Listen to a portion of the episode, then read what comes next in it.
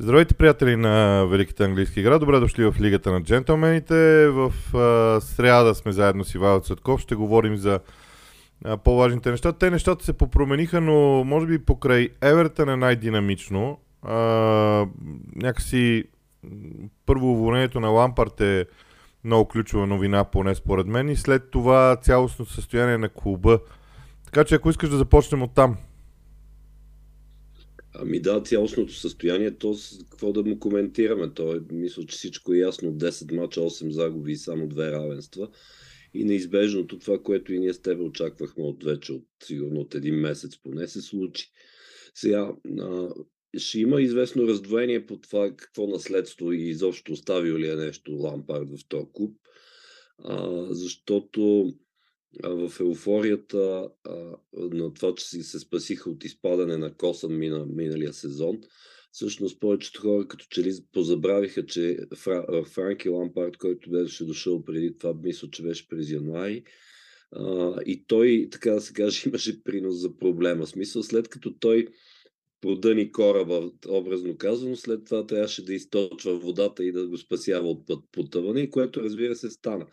Това му, това му а, даде и още време, разбира се, в клуба, но след, въпреки някои известни, да ги наречем, проблясъци в първия някъде до средата на септември или нещо подобно, а, Евертън са в плачевно състояние и не случайно са в зоната на изпадащите. А, а, сега, тук има и други проблеми обаче. В смисъл не е само Франки Лампарт и липсата на опит и така нататък. Липса, даже бих казал, а, в някаква степен липсата на квалификация – но подчертавам и липсата на опит, защото той не е работил в такава страна, която се токсифи... как се казва, токсифицира се, в смисъл. А, стана така, че а, стана така, че феновете наистина да се бунтуват страховито а, и абсолютно с право да се сърдат на борда. А, между другото, те се наистина се сърдат на управлението на клуба, а не толкова на Франки Лавард а, защото и поне според това, което чета, а, какво си говорят там по техните стаи, а, всъщност той, който и да бил, било, а, ще, бил, ще бил да постигне същите неща в общи линии с тия футболисти. Сега ще стигне и до футболистите, но е, а, истината е, че Евертън, да припомна преди, защото предния беше Рафа Бенитес, там експеримента не се получи особено. Имаше и там е, а, а, за, съвсем за кратко и Дънкан Фъргюсън, който успя да загуби единствения матч, на който беше начало, който беше с Вила, но се връща малко по-назад, защото Евертън имаха абсолютно историческия шанс великия, би го нарекал, Карло Анчелоти да е начало на този клуб и тогава трябваше да се, този клуб да стъпи на някаква здрава основа а, и да използва престоя му. Окей, както и друг път сме казали, те като извън на Реал Мадрид, ясно, че дигаш и отиваш, грубо казано, но, но това можеше по някакъв начин да се използва. А сега стана така, че а, затова казвам, че само Лампарт не е виновен. И футболистите в някаква степен са виновни, въпреки че тук в Скоби веднага ще кажа, че Лампарт има уникални изненад, озадачаващи ходове като треньор. Като, например, сега при загубата. Значи ти го гониш този матч, падаш с 2 на 0 и второто по време не вкарваш двамата си може би най-опасни офанзивни футболисти Нил Мопе и Антони Гордон. И правиш то года една, окей, до някъде позитивна смяна като Том Дейвис, но, но, но това в никакъв случай не помогна. Но това в скоби. Прехвърлям се върху вината и т.е. върху тезата на феновете, че управлението е некомпетентно. И не говорим само за Фарат Мушири. Тук е място веднага да се каже, че днес излезе новината, че Евертън Евертън е на сергията, както се казва. Тоест Евертън официално вече се продава и си търси, ще си търси нови собственици, но за сега положението наистина а, остава плачевно. Ще добавя само, че а, а, Фарат Мушири, очевидно и той самия от тези президенти, които не им се получава, защото те не са един двама, въпреки големите инвестиции. Защото той наля само в трансфери откакто дойде, което бяха колко са 5-6 години, само в трансфери наля над половин милион паунда, което е чудовищна сума и особено и, и, и, и всъщност чудовищна спрямо резултатите и спрямо позицията, в която се намират Евертън в момента и да, сложи основите на строителството на нов стадион. Това също не е за, за подценяване. Но въпреки това, и аз напълно ги разбирам, феновете преди всичко искат да не виждат този традиционен, да го наречем, въобще за английския футбол отбор, макар и с подминала слава, в тази позиция и в тази зона на класирането. Между другото, едно от нещата, които а, са странните темата с продажбата, защото а, информациите са разнопосочни. Примерно в BBC е публикувано а, не точно опровержение, ами и мнение на Фарат Муширик. Той казва, аз няма да продавам Евертън. На други източници казват, че той може каквото си иска да говори, но всъщност клуба е обявен за продан. Тоест дори само това, че не можеш да, да еднозначно да кажеш какво се случва, дори само това в някаква степен има, има подобен ефект в Евертън. Обаче, знаеш ли, много е интересно това, че в крайна сметка, за разлика от много други клубове, в Евертън се харчиха пари, очевидно не по най-добрия начин, ако изобщо имало а, нещо позитивно. Така че може би ми се иска да погледнем в тази посока. Защо един отбор, един клуб, който харчи пари, явно е, че само да харчиш пари не е достатъчно, но защо нещата не вървяха при положение, че имената, които бяха начело, не само като менеджери, дори като спортни директори, защото всеки от тримата последни спортни директори беше посрещан едва ли не като а, някакво много важно ново начало. И все пак нещата през цялото време не върват, въпреки че формално на книга всичко е позитивно. Има пари, има имена, има треньори и, и, и, и въпреки това нищо не се случва. Ами, да, тъкмо за това търся причината по-назад от Лампард. Тоест, че не може само той да е проблема. Но всеки от споменатите, включително и факта, че Карло разбра много бързо татко Карло за какво става въпрос и според мен т.е. че нещата не се получават. А, и, и, и затова наблягам на, на да ги наречем вината на, на оперативното управление на клуба. Освен това, не забравяй, че смисъл имена имена, обаче истината е, че се фърлиха невероятни, немислими на момента суми за футболисти, които бяха пълен провал. Сега се сещам за Дженк Тосун, примерно, или за Деле Али и така нататък а, но истината е, че те не са един и двама, сигурно са, ако са Дейви Класен, примерно, който, окей, не е лош футболист, но и той е провал, провал в Евертон. Се сетим с теб, ако се напърне, сигурно за 15 имена още. Така че и това го виждам а, като някакъв основен а, порок, да го наречеме, на системата, въобще управленската и футболна вътре в в самия клуб, в която Евертън е попаднал. Нямам кой знае какво друго обяснение за тия серийни провали. Добре, а сега от тук нататък е много важно пак какво решение ще се вземе, защото Евертън от една страна трябва да се спасява този сезон, от друга страна трябва да направи така, че да има някакъв дългосрочен план, защото и феновете казват, Лампард се провали не в спасението, Лампард спаси Евертън, провали се след това в изграждането на отбор. Какво очакваш ти като следваща стъпка в Евертън в работа на клуба, защото трябва да има, трябва да има нещо, което да, да се промени в крайна сметка. Ами много зависи кой ще дойде. Сега спряга, даже Биелса се спряга и други някакви имена а, да видим, дори да за Дейвид може да се заговори, защото и той е леко се е запътил към изхода в Уест Хам. Въпреки победата, която сега в точно срещу Евертън, която уж го крепи по някакъв начин, но а, това първо това. А, второ, това кой ще бъде менеджер, тук има два аспекта, смисъл как той ще работи с управлението на клуба и каква власт всъщност ще му бъде дадена, защото това вече в съвременния футбол се вижда, че, че е много важно. Тоест, факта, че за 6 години сменяш, вече това ще бъде, който и да дойде, ще бъде в рамките на 6 години сменяш 7 треньора, това никак не говори за, въобще за целеполагането и още, как да кажа, в по-дългосрочен план, план управление на клуба.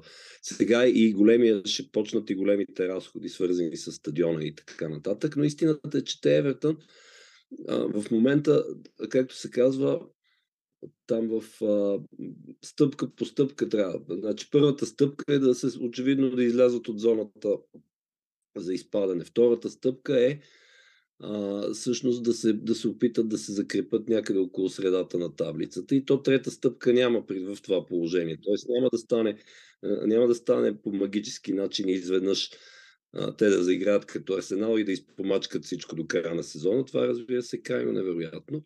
Въпросът е наистина отново е въпрос на оцеляване и колкото и да е обидно на повечето фенове а, и да недоволстват, това е самата реалност. Знаеш ли, на мен ми се струва, че в случая с Евертън, както в много други случаи, е много важна визията. Ето, примерно, ще дам за пример Увърхемптън, който на мен ми изглеждаше като отбор, който няма абсолютно никакъв шанс да оцелее. Изведнъж с привличането на един човек, който има много ясна визия как ще трябва да играе клуба, Увърхемптън се промени, окей, те не са спасили още и така нататък. Също нещо и с Nottingham Forest при Стив Купър. Еди Хал в Ньюкасъл, Артета в Арсенал. Тоест, в крайна сметка назначението има, назначението има огромно значение и на мен ще ми е интересно дали няма да посегнат към Уей Руни в някаква степен, защото това също е важно. Но ще видим. Когато се вземе решение, ще продължим да, да коментираме. Въпрос е в така наречената, така наречената sustainability, т.е. модела и всички модели, които избори, почти всички, айде, всъщност се, се базират на това, че ти взимаш този човек и му вярваш каквото и да стане. Окей, изпадането е голям шок, тогава вече няма какво да го коментираме, но му вярваш, имам предвид а, по повод на дългосрочната визия. Затова казах, че няма да, не мога да има никаква стабилност, след като за 6, 6 години сменяш седми треньор. Така е наистина. Трудни, трудни ще бъдат тия решения в Евертън и действията след това също. Добре, а, знаеш ли, от гледна точка на дербито между Арсенал и Ман Юнайтед в неделния ден – а, колкото повече време минава, на мен ми се струва, че този матч ще се окаже по-важен за Юнайтед, отколкото за Арсенал, преди това, че за Арсенал предстоят много други неща, които те първа ще се случват. Но кажи ти какво мислиш като последствие от този двубой, защото последните два дни ми се струва, че а, малко се прекалява с емоциите след този двубой. Така ми струва на мен, не знам. Е, особено на и около Емират, това е разби... абсолютно разбираемо. Първо да кажем, че наблюдахме, а да, дано да не е силна думата, направо исторически матч, смисъл и като качество на футбола и като как да кажа, показател за това и двата отбора, който къде е стигнал. Мисля, че и за, разбира се, че със сигурност е така и за двата отбора беше много а, важен този матч по, по някога в положителна, от части за Юнайтед, разбира се, защото все пак го загубиха и в негативна посока. Имам предвид, че тък му аха, започна да се промъква мисълта дали те няма да, да и те да са да се състезават за титлата и този матч като че ли поне така усещането, което остави, е, че някъде вероятно тук са приключили тия надежди, ако някой ги е хранил. Изобщо. От друга страна имаш Арсенал, които аз сега ще, много, ще направя много смело изказване. Знам, че ти си по-предпазлив като техен фен, но за мен нещата стоят така. Биеш Манчестър Сити и си шампион в матча, който той Ами наистина е така. Замисли се. Значи, ако това се случи, ако те бият Сити, ще станат 8 точки, което ефективно означава, че трябва да паднат три пъти Арсенал. Аз до момента не виждам никакви индикации за такова нещо. Ако следваме а, пътя на логиката и да виждам кои са тия три отбора, които дори Мансити да мачкат до края, да си вземат всички точки, а, кои биха били. Единия, вероятно, беше точно матч, който коментирахме Манчестър Юнайтед, но той беше по даже по някакъв, не знам дали думата е метафизичен начин, имам предвид, че дори когато дори когато трябваше да обръщат, т.е. трябваше да гонат матча, така да се каже, говоря за Арсенал, те се справиха, то някакси у мене, не знам ти ще кажеш за себе си, но мен се, а, се продължаваше да някакси да, да стои а, това може би е необяснимо, но, но абсолютно едва ли не с абсолютна сигурност усещане, че този матч не само няма да свърши така, а е много вероятно Арсенал да го спечелят и въпросът вече става как и кога ще стане това до края на матча. Тоест, разбираш ме до каква степен, или поне аз така го усещам, се е променило отношението а, към Арсенал. Сега много дълго може да се говори защо индивидуалните качества, качествата на Артета, това, че беше му беше, беше изтърпян, грубо казано, достатъчно дълго, докато започнат да се получават нещата, но ако сравним този отбор с някои от, от най-силните, в, говоря за след периода на, на дългата суша, след непобедимите през 2004-та до, ден, до наши дни, всъщност, въпреки спечелените FA Cups и, и така нататък, но пък и два загубени европейски финала, това също да не го забравяме. И, и, и, искам да кажа, че в тия 15, години, 15 на години също имаше, а, имаше много обещаващи формации като цяло и качество а, а, в Арсенал. Но истината е, че нямам друго обяснение, освен, че в днешния отбор на Арсенал нещо нещо е прещракало психологически и този отбор вече а, този отбор вече се държи по шампионски. Те вече знаят, може да, не, може да е някакси подсъзнателно, ти го усещаш по начина по който, а, по който се движат на терена, по тази сигурност някакси, която се излъчва, че окей, пуснахме два гола, обаче чакайте сега, матчът те първа ще почва и така нататък. И това да изравниш за 6 минути, смисъл това е огромно постижение, защото да и преди имаха едно, не си спомням в кой матч беше, ама гледах някаква статистика, че а, само, че тогава от един гол за 8 минути са го върнали, т.е. за статистика за, за когато са получавали първи гол. И, и, и там е блестяща тази статистика в общи линии. Така че това мога да кажа за този матч, иначе сам ние тактически може много да го, да го да чепкаме, така да се каже, но ще спомена само две неща, а именно, че а, Артета се прояви, прояви като по-големия треньор в случая, включително ще дам пример и с мените. А всъщност и ще, ще, за това ще докаже тезата, която не е си очевидно, но колко по-напред в развитието с Арсенал а, и в, в, в това, как да кажа, кохезията в мисленето на този отбор.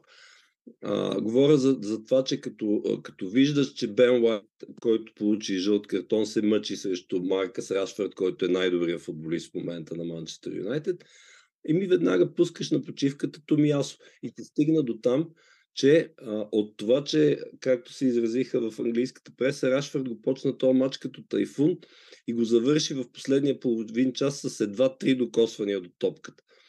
Това пък говори за, за, за доминацията на Арсенал. И отсреща пускаш, вадиш Антони и пускаш Фред, и който застава в нещо като ромб, а, обаче прибран ромб към защитата и ти всъщност с това съобщаваш на света, че а, а, а, вижте, Арсенал са толкова добри, че на мен ми е достатъчна и точката. Де факто това направи Ерик Тенхаг с тази смяна.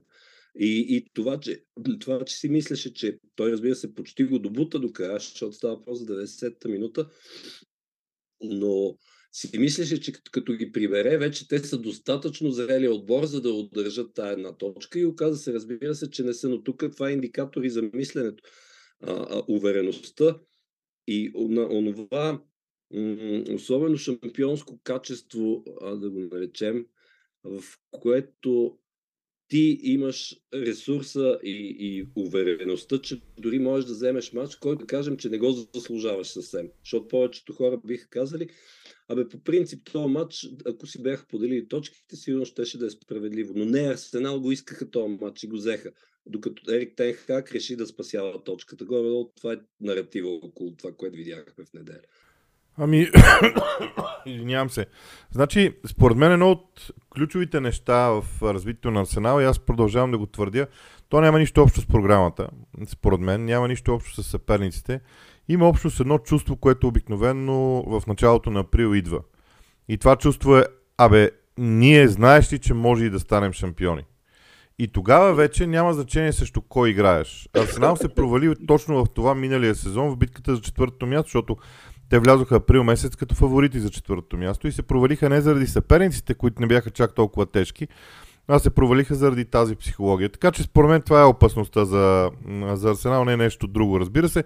И естествено очакваме мачовете с Сити, като имаш предвид, че Арсенал има и матч по-малко. Но за мен, от гледна точка на Man United, този матч беше много важен, защото а, оставям на страна всичко останало. Те демонстрираха наистина футбол, който е на много по-високо ниво, отколкото е в началото на сезона. И ако говорим за сравнение, при тях израстването също е много, много, наистина много голямо, което е просто единствено и само добра новина за тях. Сега, ако искаш да преминем към а, ситуацията в Тотнам, а, защото тя е много посочна. От една страна в понеделник сутринта Хари Кен каза аз съм окей okay да преподпиша, после вкара гол, с който изравни постижението на Джимми Гривс.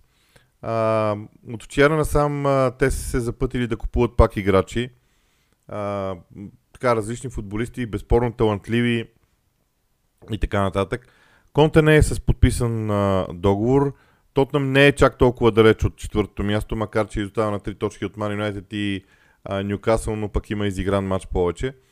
Какво, как, как изглежда Тотнам през а, така, всички тези събития, да ги нарека? Ами, изглежда както много пъти е изглеждал, т.е. ти не знаеш какво да очакваш от този отбор. Смисъл, той е способен с относителна лекота да вземе матч с, да ги наречеме грубо, с почти съседите в класирането, именно Фулъм, които са в форма и то на техния стадион. И в други, друг матч, разбира се, да се провали а, тотално. Между другото идва матч и с Сити, който също ще е много показателен за това какво, какво се случва. А, сега моето вътрешно усещане е, че така или иначе договор на Конте изтича до, в самия край на сезона. А, все повече се възцарява усещането, че а, като че ли въпреки победата, която коментираме сега в случая, че Конте като че ли почна да се разумагосва и да вижда, че това може би няма да му се получи, въпреки слуховете за, както казат и за нови футболисти, то до края на, на, на, на този прозорец.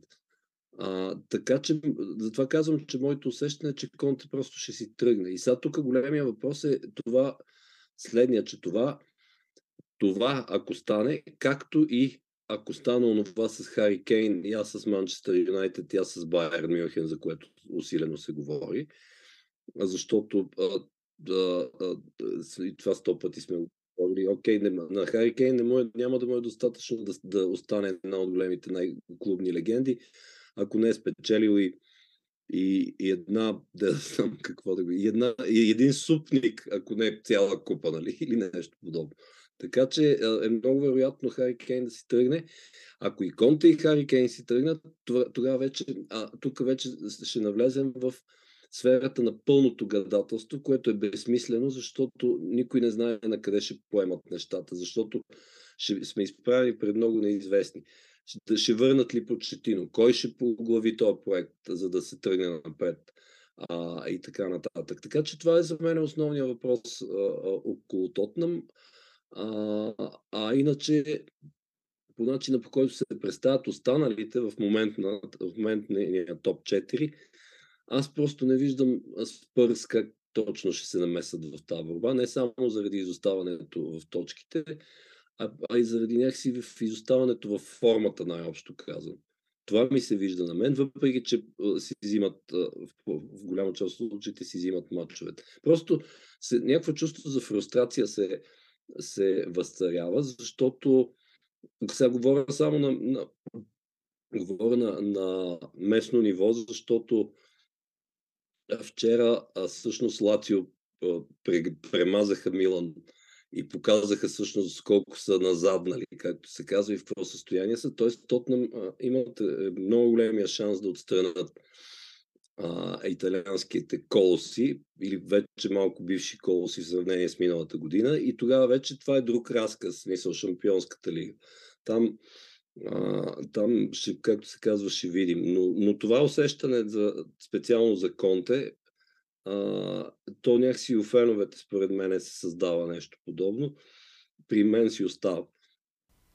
Аз да ти кажа, съм а, почти склонен да се басирам, че Хари Кен ще остане.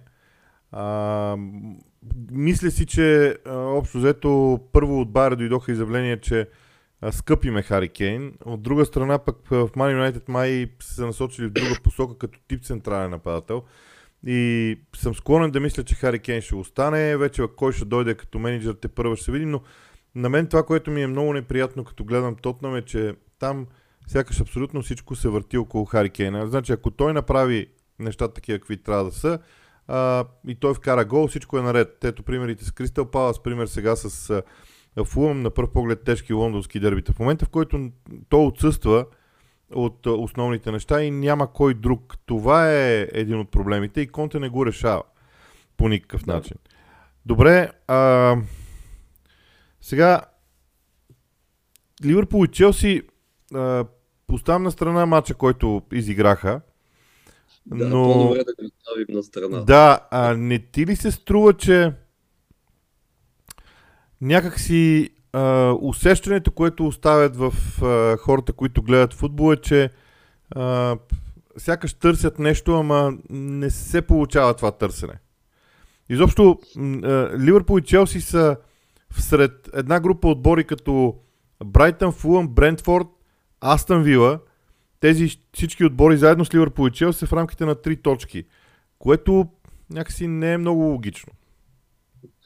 Точно така, обаче, те, окей, три, наистина три, три точки са в общи линии нищо, но, но а, аз си го мисля, гледайки из, с необходимата фрустрация, гледайки ранния съботен матч, а, аз си мислех, че всъщност как стана така как, и как се обръщат нещата за и то за броени месеци, че а, окей, три точки разлика между Брайтън и Челси, обаче а, всъщност истината е, че ти можеш да кажеш, че а, случай, по начина по който играят Брайтън и Фулъм, дори а, и, и Бренфърд, би ли ги нарекал средняци? Защото това е разликата. Аз в момента наричам и Ливърпул и Челси средняшки отбори.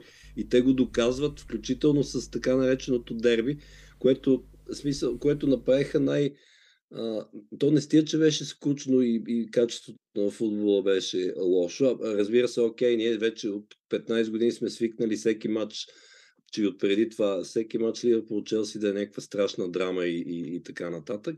Но истината е, че ето, че се стигна и до такъв матч и те си поделиха по една точка, която в общи линии не им върши никаква работа и сякаш препотвърдиха а, усещането, че и двата отбора вече като че ли дори не мислят за топ 4, а мислят как, какво ще става от следващия сезон и как да се измъкват по принцип всеки от собствената си криза. Това е горе-долу нещо, което, което видях, като разбира се, те проблемите са различни. Проблемите в Ливърпул е ясно, че са свързани с голяма, грубо казано, с халфовата линия и с тази липса на креативност. А, докато проблемите в Челси, ако трябва да се обобщат, е тая, тая липса на, на всякаква свързаност, да го наречеме, в, а, в граденето на атаките и в самата атака. Тоест, че с всички футболисти, които... Окей, за съжаление, Жуал Феликс беше изгонен и не можахме да видим дали ще направи следващ такъв матч. Той ще видим скоро дали ще е така. Но това е горе-долу. Ако има някакъв светъл лъч, това е, че този мудрик, както се казва на жаргон, може да се окаже футболист. Защото даже да, да, даде, така да се каже, заявка за нещо, за, за това, че има качествата. Въпреки, че аз продължавам да твърда, че в Челси е пълно с флангови атакуващи футболисти, които вероятно са на световно ниво. И въпреки това нищо не се получава. И, и отново трябва Хаверс да оглавява атаката. И така нататък. Знаеш ли, аз продължавам да виждам. Да, виждам доста неща, които се случват и в Челси и в Ливърпул, но а, проблема е, че няма да е за този сезон. Тоест, ако човек погледне дългосрочно, защото в Ливърпул има контузени играчи, в Челси има контузени играчи и контузите не са нещо, което трябва да, е да подминаваме, разбира се. Но моят проблем е, че по-скоро виждам а, по отношение на Висшата лига, естествено в купите нещата са различни, но по отношение на Висшата лига на мен лично ми се струва, че а, някакси е някакси а, твърде дългосрочни трябва да бъдат решенията и в двата клуба. Иначе, ако се вгледаме в деталите, може да се намерят позитиви. На мен лично ми харесва идеята в Челси да се купуват футболисти под 21 години и това лятото ще намери, според мен, най-сериозно продължение. Защото там И наистина... да да им се дават по 7 годишни договори заради някаква счетоводна врътка с амортизацията, срещу която сега ще бъдат взети мерки, между другото. Ами, тя, тази, между другото, това с амортизацията е стар номер и аз не мога да разбера защо всички обвиняват Челси за това, защото това е номер, който много отдавна работи, но в случая те го използват за финансовия ферплей, да приемем, че ще видим дали наистина така ще се случи и какво ще стане. Сега имаме ние още малко време, на мен много ми се иска да погледнем към а, Астън Вила като процес, защото там а, нещата наистина започват да стават страшно интересни. А, Унай Емери явно е м, успял да убеди всички в клуба, играчите може би най-вече, че, а, че могат да постигнат много и Астън Вила изглежда различно. Много различно, според мен. Доколкото, доколкото Саутхамптън, въпреки добрите си, няколко добри игри напоследък, доколкото те могат да бъдат някакъв тест, да, очевидно развитието продължава при Емери. И дори самия начин, по който беше изкован гола и как беше намерен Оли Откинс и така нататък, някакси го, като че ли го доказва много, почти всички, да не кажа от футболистите на Вила, които реално са заварени от Унай Емери, всъщност започнаха да леко да надскачат собствената си форма. А, и Дъглас Луис, ако щеш, и, и в защита Конса, и, и съответно Тайрон Мингс, и разбира се в предни позиции и Уоткинс го споменахме и така нататък. Даже аз мисля, че това, че Дани Инкс отиде пък се контузи веднага злощастно в Уест Хам. Според мен това още даже няма и да го усетат де-факто, въпреки че той беше добра, добра опция като по принцип, като да го наречем втори нападател. Но а, сега аз не знам, като казваш да говорят за големи неща, за какви големи неща могат да говорят по принцип в Вила, но че има развитие, нямам ни, никакво съмнение. Нямам, да. И Сега, всякакъв. Казвам, а, ако човек направи класиране само за периода, в който Унай е начало на Вила, Да. те имат четвърто постижение в лигата с 16 точки, колкото за същия период имат Ман Сити и Ман Юнайтед. Но Астан Вила за този период е играл матч по-малко от въпросните два отбора.